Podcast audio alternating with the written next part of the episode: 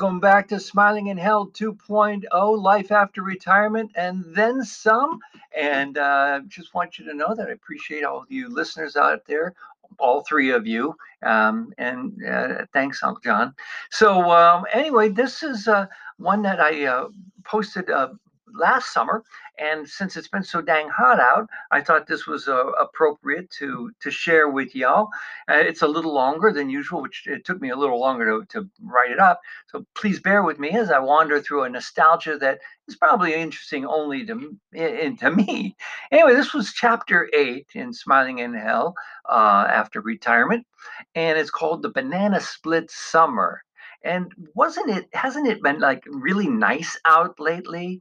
You know, I once knew a guy who would say, Hey, you know, it's really nice out. I said, Well, let's leave it out then when somebody said that.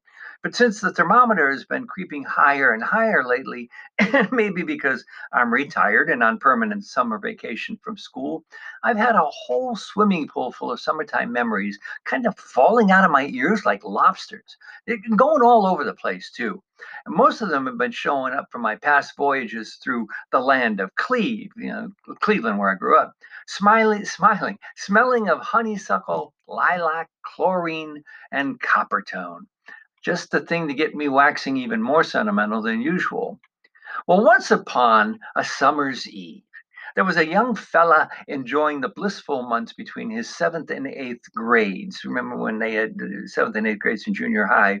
By riding bikes to the park, in without helmets, mind you, with his buddies from morning till night pitching baseball cards on the front stoop with a bottle of Pepsi close at hand, playing Army after the streetlights came on. Uh, mom's okay, of course, with the neighborhood gang, running through everybody's yards, hiding in and occasionally trampling on the bushes in order to ambush those wary, unwary enough to wander across your deadly path as you lay in wait with your favorite Mattel toy pistol, rifle, broom handle, stick, or other play type gun. You know, funny, even though most of us grew up slaying our best friends with the tongue rolling sounds of a plastic machine gun, eh, kind of like this or the cheek bursting blast of a pistol. None of us grew up to be psychopathic serial killers, real gang members, or even politicians. Eh, it makes you think. Not to get into the whole when I was a kid thing, but I really do think that since we didn't have cell phones, computers, YouTube, video games, and every flavor of social media you would want, we really did have to come up with stuff to do, uh, you know, other than trying to decide what gender we want to be. Sure, we'd accidentally bust a neighbor's window with a baseball. It was an accident, really, now and then, or, or even with an errant BB gun shot that ricocheted off an aluminum lawn chair, holding a target that we probably knew we would never be able to hit anyway. Of course, we were told that we we were going to pay for it, pay for that window out of our allowance. But since we rarely, really ever saw an allowance, it wasn't much of a threat. But I, you know, it was the principle of the thing. And we'd play 300 too. Now, it wasn't a version of the Spartans versus the Persians like in that movie 300, although that would have been super cool. Yeah? But since we oftentimes didn't have enough kids to mount a full scale baseball game in the street, we conjured up this game of hit and catch that could be played with just a couple of guys, a ball, and a bat. See, one guy or a girl, hey, hey, we were ERA before ERA was cool, or before we even knew what it was, or before the guys were saying they were girls.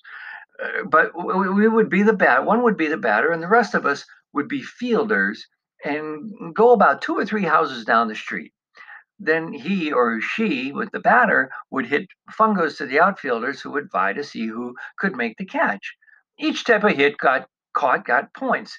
So if you caught a grounder, you get uh, maybe 20 points. Pop up was worth 30 points, and a skull cracking eye level line drive was worth, I think, 50 points if you survived. Uh, then you'd add that to your score, and no surprise, the first fielder to reach 300 got to change places and bat which we'd all rather be doing anyway. And we would play that for hours, toss the ball up, hit it as hard as we could towards our pals, watch them shuffle for position to mitt that sucker.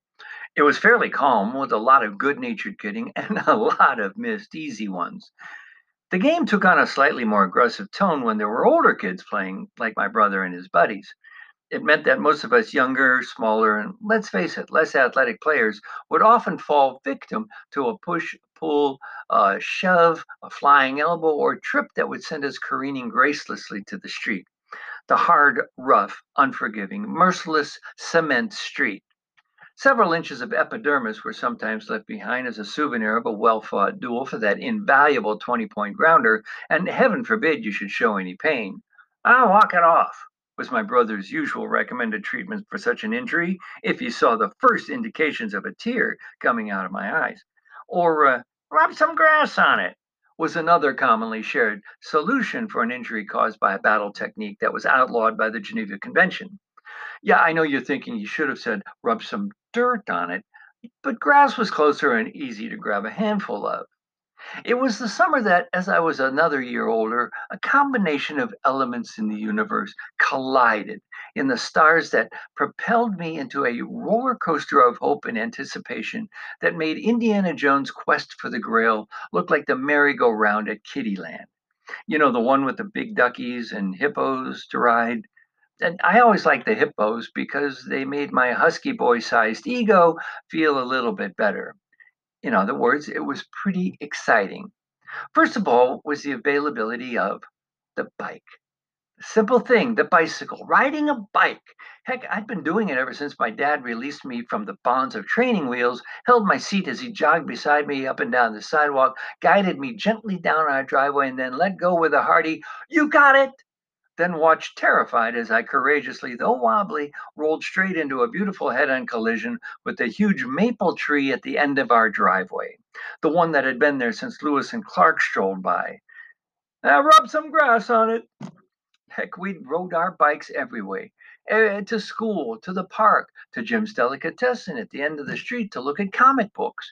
And not as good as Bliss's Deli, but it was closer to Kresge's 5 and 10 to check out the model cars, and finally to that glorious chrome and neon temple of all that is good and right in the world, that beacon of glorious treasures that filled my dreams most night, the center of the galaxy of desire, Dairy Queen. Oh, yeah. I was then old enough to actually be allowed to ride my bike all the way to the brand new Dairy Queen on Brook Park Road. And ride there I did. Got a dime? Go to Dairy Queen for a cone or a dilly bar. Got a little more in your pocket? Hmm? Go to Dairy Queen. So what's it going to be today, kid? A Mr. Misty, a hot fudge sundae, or the usual? yes, my usual. Like Norm and his beer, I too had become a creature of habit, a slave to the queen, a junkie for that scrumdiddlyicious delight, the banana split. Yeah, I had a problem. See, I couldn't have just a normal, everyday run of the mill banana split that DQ. Yeah, oh, yeah, we were on a very familiar basis. Served to just anyone. Oh, no. I had to have my own special personalized cocktail of prescription toppings. See, your traditional BS, that's banana split to you lay folks, had three perfectly swirled Buddhas of snowy white domes, each with a gravity defying curl, and kind of like Superman's hair on top. In fact, as Dairy Queen still describes it, quote, our banana split is made with delicious creamy DQ vanilla, soft served, nestled between sweet banana slices and covered in luscious strawberry, pineapple, chocolate, and whipped toppings. Unquote. Sounds pretty good, huh? Pretty delectable. Sure, for the common BS imbiber, but maybe, but maybe not for me, not so much.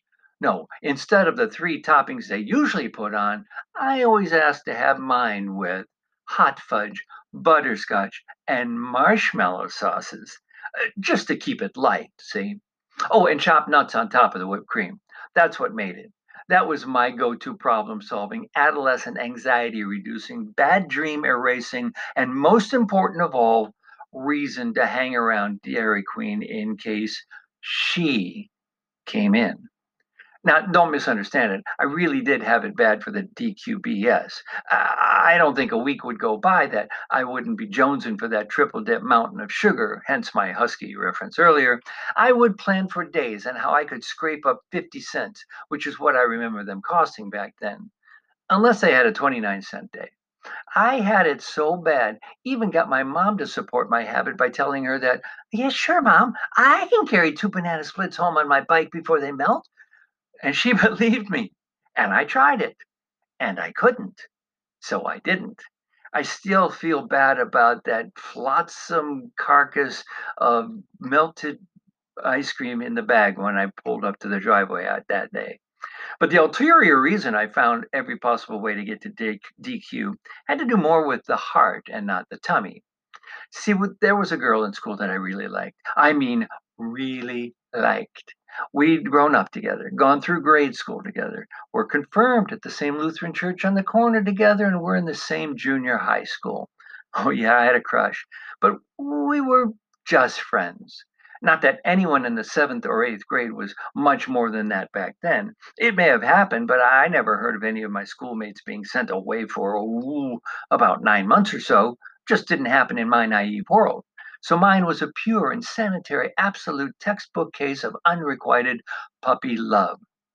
So, when in idle conversation with her one day and the subject turned to the new Dairy Queen near where we lived, I was ready like a world class sommelier describing the virtues of the 1945 Chateau Mouton Rothschild Berlec Red Bordeaux blend, which went for a cool 33 grand, I could go on uh, and on about how the much improved quality of the superb 1968 butterscotch sauce versus a humdrum 1967 vintage. Oh, the 68 was so much more divine on the palate. Oh, yeah, I was piquant. Yeah, quite piquant. It was as I was enlightening the secret girl in my dreams with the whats and wheres of the frozen treat landscape that she let it slip that, why, I go to that Dairy Queen fairly often too. She what? She frequented my den of delectable diversions as well as myself? We could actually find ourselves like straw star-crossed bicyclers thrown together in a random storm uh, of vanilla, hot fudge, and dare I say it, love. It was out there. I mean, she said it. I could almost reach out, grab the words as they melted into the ether, fold them into a heart shaped origami or origami, and tuck them in my husky boy shorts pocket. She went to DQ too. Whoa! While I tried to shake away the image of her slowly nibbling the elegant, iconic curly top of the DQ cone, I subtly began a gentle line of inquiry. How often did she go there? When did she usually go there? When might she be there again? Uh, between what hours of the day was she most likely to be there?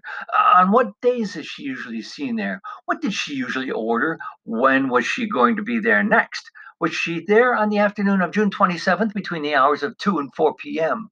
Did she know the formula for linoleum? Uh, like I said, subtle. But she wasn't sure. So it was left with her saying, Sometime soon, I hope. Maybe I'll see you there. Sometime soon, I hope, she said. Maybe I'll see you there, she had also said. Uh, that could be almost any time, I thought. In fact, it could be pretty much any hour of the day for the rest of our lives, maybe even longer, or at least for the rest of the summer. Plus, she didn't blanch or hurl at the suggestion that maybe, just maybe, our sundae seeking paths may cross. It would be okay. It was reasonable and not totally offensive thought. She threw me a casual bow bye bye and bounced out of sight. Yeah, she bounced. And so my quest began. Not unlike one of Arthur's mighty knights, except a lot shorter, I began the preparations needed for my noble pursuit. Of course, I would need to ensure that my mighty steed, Lancelot the bike, was prepared for what could be mile after mile of almost daily treks across a variety of ruling terrains cement, asphalt, dirt, concrete, gravel, puddles, bridges, and grassy fields would have to be traversed, maybe even a minefield or two, to say nothing of having to cross some really busy streets. This would require an ability to look both ways like Merlin could see the future. Uh, this was to be an expedition of Shackletonian dimensions. And the other challenge was uh, acquiring of cash. I would need enough pennies, nickels, dimes, quarters, shekels, pounds, drachmas, rupees, maybe even a few francs to make my mission a reality. So, like the famous Mel Fisher, I took to the task of treasure hunting with an aggressiveness usually reserved for the squared circle, i.e., the boxing ring, or in PE, dodgeball. And search I did couch cushions, pockets of pre washed pants, every payphone coin return slot. Yeah, you remember them? Eh, that I could find. Car seats, even dad's dresser uh, which could only take a little because Dad remembered each and every coin that he placed Fagin like with his watch and wallet each night after work. One quarter yeah, is probably okay. Two quarters, here comes Kojak. Uh, discretion was definitely the better part of valor or value. After what seemed like an eternity in kids' time, which was probably closer to a week, and thanks to a visit or two from Grandma, I had finally amassed a fortune of random coins worthy of Croesus probably well over three or four dollars, at least enough to cover several weeks of carefully rationed banana splits, maybe two or three a week. With each one would come the possibility that I might, perchance, by the merest coincidence, run into her. So that's what I did. For most of that summer, every couple of days, I'd saddle up old Lance, tuck a couple of quarters in my husky boy shorts, and cross the fields and hills to make my way to the promised land of the Queen of Derry at first, and my order, uh, my my or in order to ration my coinage, I tried to get by with maybe just a cone, or uh, but I soon found that those don't last very long. And I would quickly begin sensing the stink eye from the guy who filled the cones if I was just hanging around reading the Superman comic I had surreptitiously tucked in the back pocket of my shorts. Oh, uh, in an effort to come across as erudite and worldly, I did try to bring a copy of the Wall Street Journal one day, but it was so thick and long, it made me sit crooked on my bike, and, and I kind of looked like a crab pedaling down the street with a big honking newsprint claw sticking out of your butt. Comics worked better, and they were more fun to read. After a few experimental sundaes, dilly bars, Mr. Misty's, which I never really did learn to like, I finally settled on my personal poison, the crown jewels of ice cream, the Mona Lisa of melting goodness, the banana split. Even though not my favorite formula, I first went with the standard combination of chocolate, strawberry, and pineapple sauces for a while. Then I heard another customer ask if they could get butterscotch instead of pineapple, and my mind reeled. I slept on it, conjuring different concoctions in my mind all night. So when I returned the next time, I had designed the perfect banana split cocktail, not unlike a Frank Lloyd Wright masterpiece. My personal Taliesin West consisted of hot fudge instead of chocolate, butterscotch instead of strawberry, and marshmallow sauce instead of pine instead of pineapple. I even talked him into extra chopped nuts on top of the whipped cream. Calories? Eh, what calories? I like my Husky Boy shorts. Not really. So week after week, I'd make the trek every couple of days. So often, in fact, that the guy behind the counter and I'd become bosom buddies. He'd see me and ask, the usual? I'd just nod sheepishly and escape to my booth in the corner by the window where I could stake out the doors and be ready for my displaying my great, Daniel Day Lewis like surprise when she walked in. But she never did. The summer came and went. I, not surprisingly, put on a few unneeded pounds, which my mother could never understand since she had actually seen my appetite retreat for a time. Gee, I wonder why. But alas, I was never able to perform the perfectly planned and rehearsed, eyes wide open look of amazement as my dream lover came true and walked in bathed in blue and yellow neon and fluorescent light, eating a DQ cone. Well, thank you for listening to what the heck is it? Smiling in Hell 2.0, Life After Retirement, and then some. I uh, quick epilogue. I did run into her some years later uh, at a family wedding reception where uh, I had something bad to eat and ended up getting stuck in the John. So uh, she had to leave, and I had to go by and, and see her at her work the next day. And uh, it was never quite as exciting as I thought. So anyway, if she, I said if I wanted to, I could stop by, and I did, and I did. See you next time on Smiling in Hell.